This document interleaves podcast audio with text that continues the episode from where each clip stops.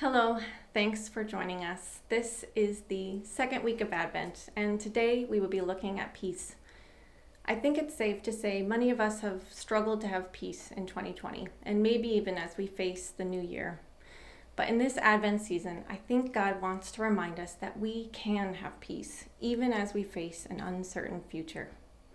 So, what is peace in the life of a follower of Jesus, and how do we get it? It's part of the fruit of the Spirit Paul details in Galatians. And Jesus promised, In the world we would have tribulation, but in him we would have peace. How can this be?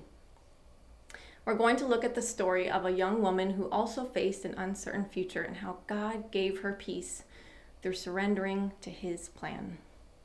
We're looking at Luke chapter 1, the beginning of the Christmas story. The story begins with Zechariah, he was a priest with a wife, Elizabeth. And Luke tells us they were both righteous before God, walking blamelessly in all the commandments and statutes of the Lord.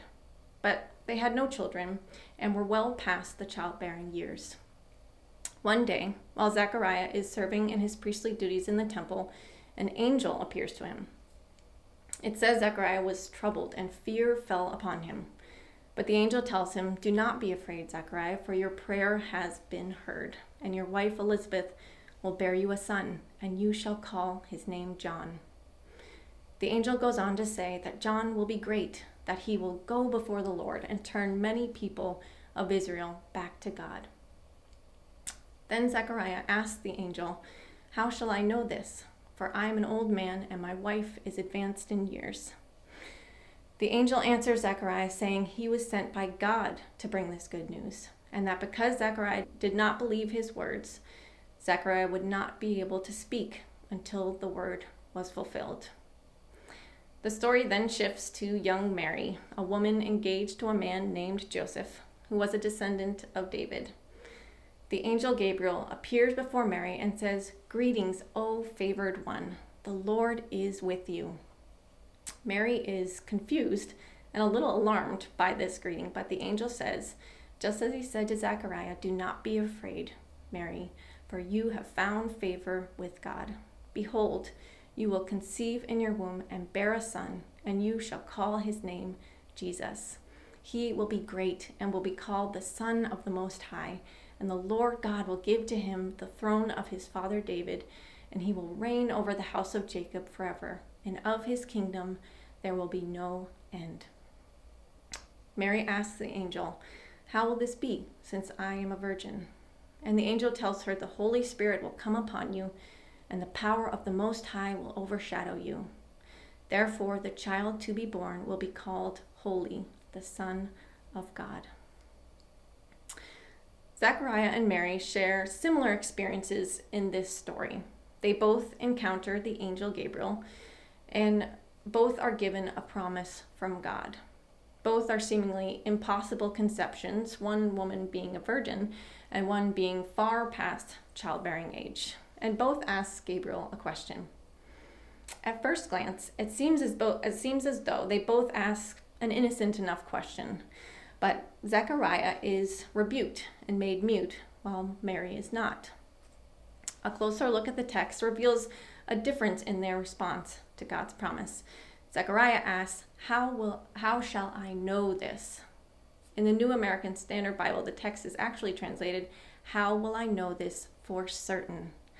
Zechariah is asking for more than an angelic appearance to be sure his wife will conceive in her old age. He wants a sign. God does give him a sign. Unfortunately for Zechariah, that sign is also a rebuke. He becomes mute and will be so until their baby is born. We know his question was one of disbelief because the angel Gabriel says to Zechariah, Because you did not believe my words, which will be fulfilled in their time. Mary's question, however, is How will this be? The Greek word how that is used here in Mary's question could actually be translated by what means or in what way. Mary is not asking in disbelief, How will this be? She is asking, by what means will this happen, since I am a virgin? Mary believes Gabriel's word that she will conceive. She is curious and maybe even awestruck at how this wonderful promise that she will bear the Son of the Most High will come to pass. Her belief is confirmed by Elizabeth, who later says about Mary, and blessed is she who believed that there would be a fulfillment of what was spoken to her from the Lord. Gabriel also gives Mary a sign, even though she didn't ask for it, like Zechariah. He says, Behold, your relative Elizabeth, in her old age, has also conceived a son, and this is the sixth month with her who is called barren. For nothing will be impossible with God. Mary believed God's word, and her faith leads her to respond this way in verse 38 of Luke 1. It says, And Mary said, Behold, I am the servant of the Lord. Let it be to me according to your word. This news Mary just received was life altering. It had the potential to ruin her marriage, as surely a pregnancy would spark some questions from her fiance, and her reputation, as people in her community might start doing the math and figure out something was not right here. In fact, in their culture during this time period, their engagement would have been considered as binding as marriage, and the penalty for adultery was death. She had so much at stake her whole future, her very life. But resisting her initial fear, she believes God's word and surrenders completely to it. She does not ask God to change his mind or perhaps wait until after she's married. She simply says, Let it be to me according to your word. Mary could see that there was a greater work happening here. God was doing something beyond the plan she had for her life. Based on her knowledge of the Old Testament that we see later in her song of praise she shares with Elizabeth, Mary most likely knew that this conception was fulfillment of the prophecy of the Messiah. Mary considered herself blessed for how God was using her and praises God, saying, For behold, from now on all generations will call me blessed, for he who is mighty has done great things for me. Full of faith, she is completely surrendered to God's glorious plan. And that, I suggest, is the pathway to peace. The pathway to peace is surrender. What does a soul surrender to God look like? Two things I want to point out here in Mary humility and obedience. Mary says to the angel, I am the servant of the Lord. Mary knows her right standing before God. That is true godly humility to recognize that we are weak limited, sinful beings before a great, infinite, holy God. He is our creator, our master, and we are his servants.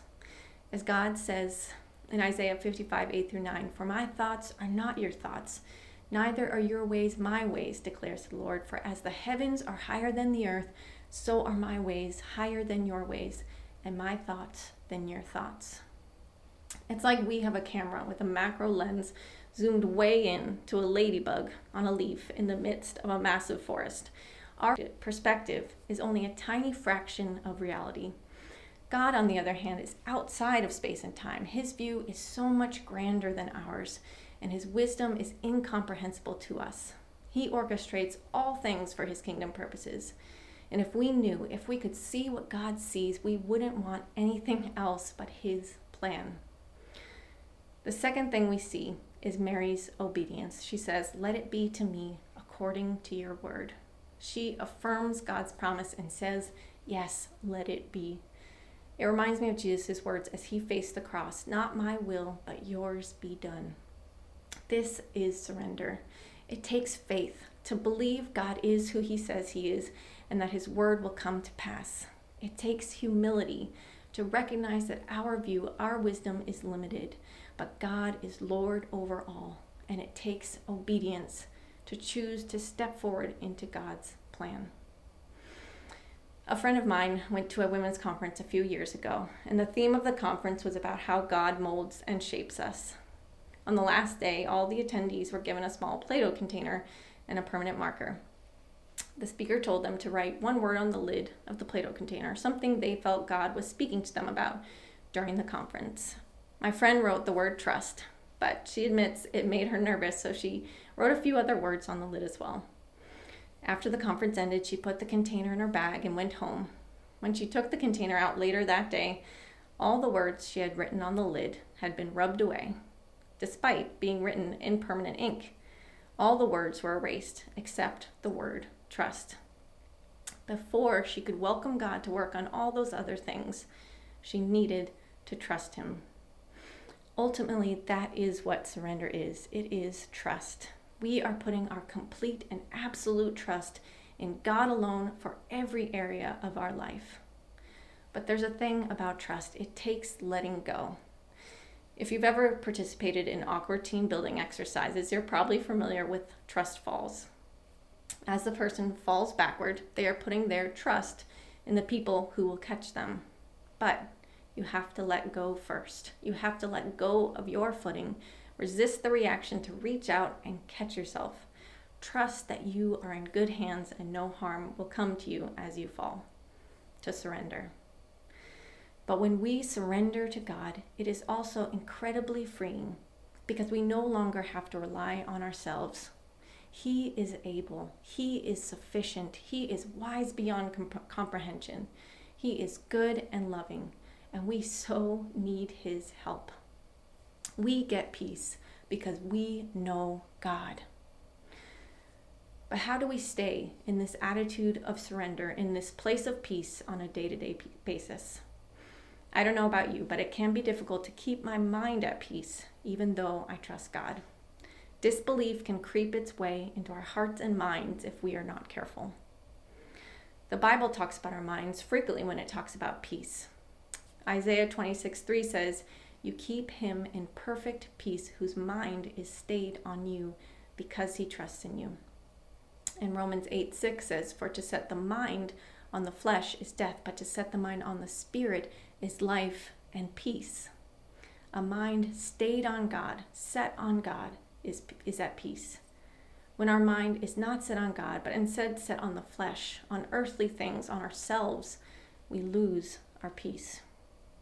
Thankfully, God gave us tools. We have the very Word of God, the Bible. When we meditate on the Word, we are reminded of who God is and who we are. It helps to humble us to show us how great God is and how needy we are. It shows us God's big story of redemption and how He used people like us, flawed and fickle as we are, to move that story forward. We can see God's faithfulness to fulfill His covenant promise to Abraham and all of Israel. We can see how He used trials of imprisonment and persecution in the life of Paul and the early church to spread His kingdom we also have the spiritual weapon of prayer. When our mind is beginning to fret, focusing on our circumstances, or worrying over the future, we can pray.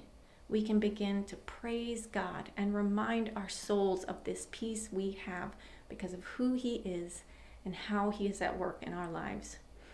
We can praise Him that He is sovereign over the things of the world, over the circumstances of our lives. We can praise Him that He has a plan and that His promises never fail, that He is good and has good for us. We can pray and ask God for help. Help lift our eyes to Jesus, the Prince of Peace. Help us keep our minds stayed on Him. We can pray the honest prayer Lord, I believe. Help my unbelief. And we have the Spirit who is faithful to convict to encourage, to comfort, to draw us back to the Father and back into His perfect peace. The Spirit will help us. As we're promised in Philippians 4 7, the peace of God, which surpasses all understanding, will guard your hearts and your minds in Christ Jesus. In this story of Mary and Zechariah, we can see that Mary's faith helped her surrender to God's plan. But God still used Zechariah his promise to Zechariah did not fail, even though Zechariah failed to believe. The angel Gabriel told Zechariah God's words would be fulfilled in their time, and he told Mary, Nothing will be impossible with God. Or as the NIV translates it, no word from God will ever fail. God's kingdom purposes are the bigger story here. God had a plan. No failure of man, no scheme of the devil could thwart his plan to bring redemption to earth. God can use even our failures to bring glory to him and good to us.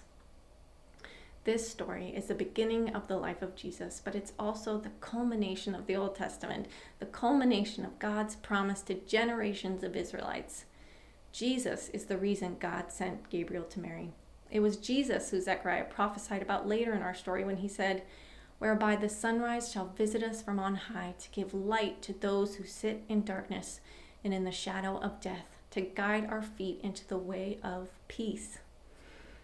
Before we can know that inner peace that comes from surrender, we need to know Jesus as our peace or reconciliation with God.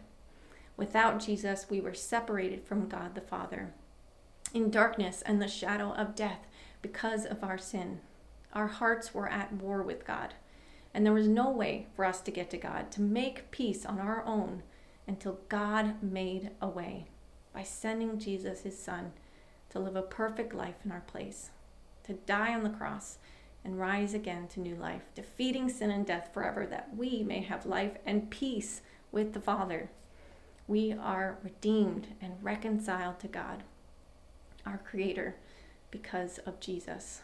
Our souls are at peace with God because we have been forgiven. We can't talk about peace during Advent and miss this.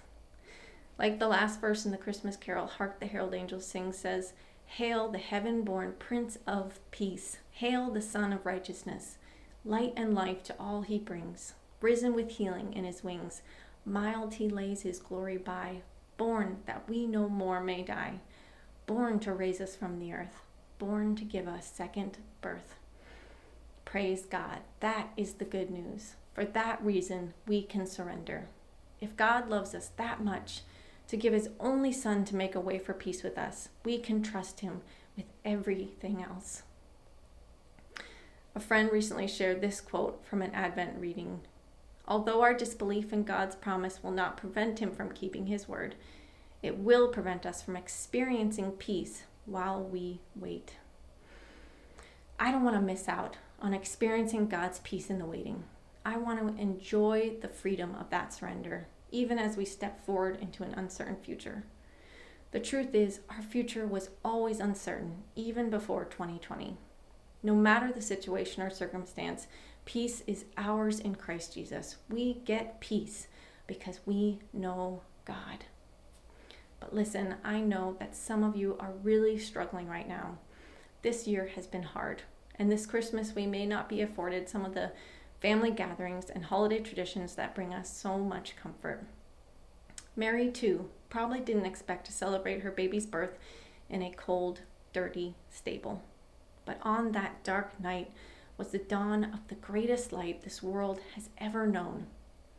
Who knows how God might be using our circumstances to advance His kingdom, to continue this grand, beautiful story of redemption in the lives of the people around us. Our baby, Joelle, has just started learning to walk, taking those first tentative steps as we watch and cheer her along. But she won't take those steps on her own. It's only when we are in front of her arms wide open, does she have the confidence to step forward? And that's truly the reality we live with. Our loving Father stands before us, arms wide open. Wherever He leads us, He goes before. We can have confidence to step forward, however uncertain the future may be. Whatever trials we're in the middle of or lie ahead, He is with us. His grand, beautiful plan for redemption is being worked out in us and through us for all of creation. What a privilege, what a gift that we have been chosen by the Lord of the universe to be a part of bringing His kingdom on earth today. Let's pray. Father God, we praise you that you are Lord of lords, King of kings, creator of the universe, and sovereign over all things. We praise you that whatever our circumstance, you are good. You are in control. You are with us. Thank you for sending Jesus to make a way of peace with us. Help us, Lord. Help us to have more faith for your kingdom plan. Give us humility to see your ways are better and help us be obedient to step forward into what you're calling us into knowing that your loving arms await us. And to you be all the glory, Lord. In Jesus' name, Amen. Thank you for joining us today. I pray you go in peace.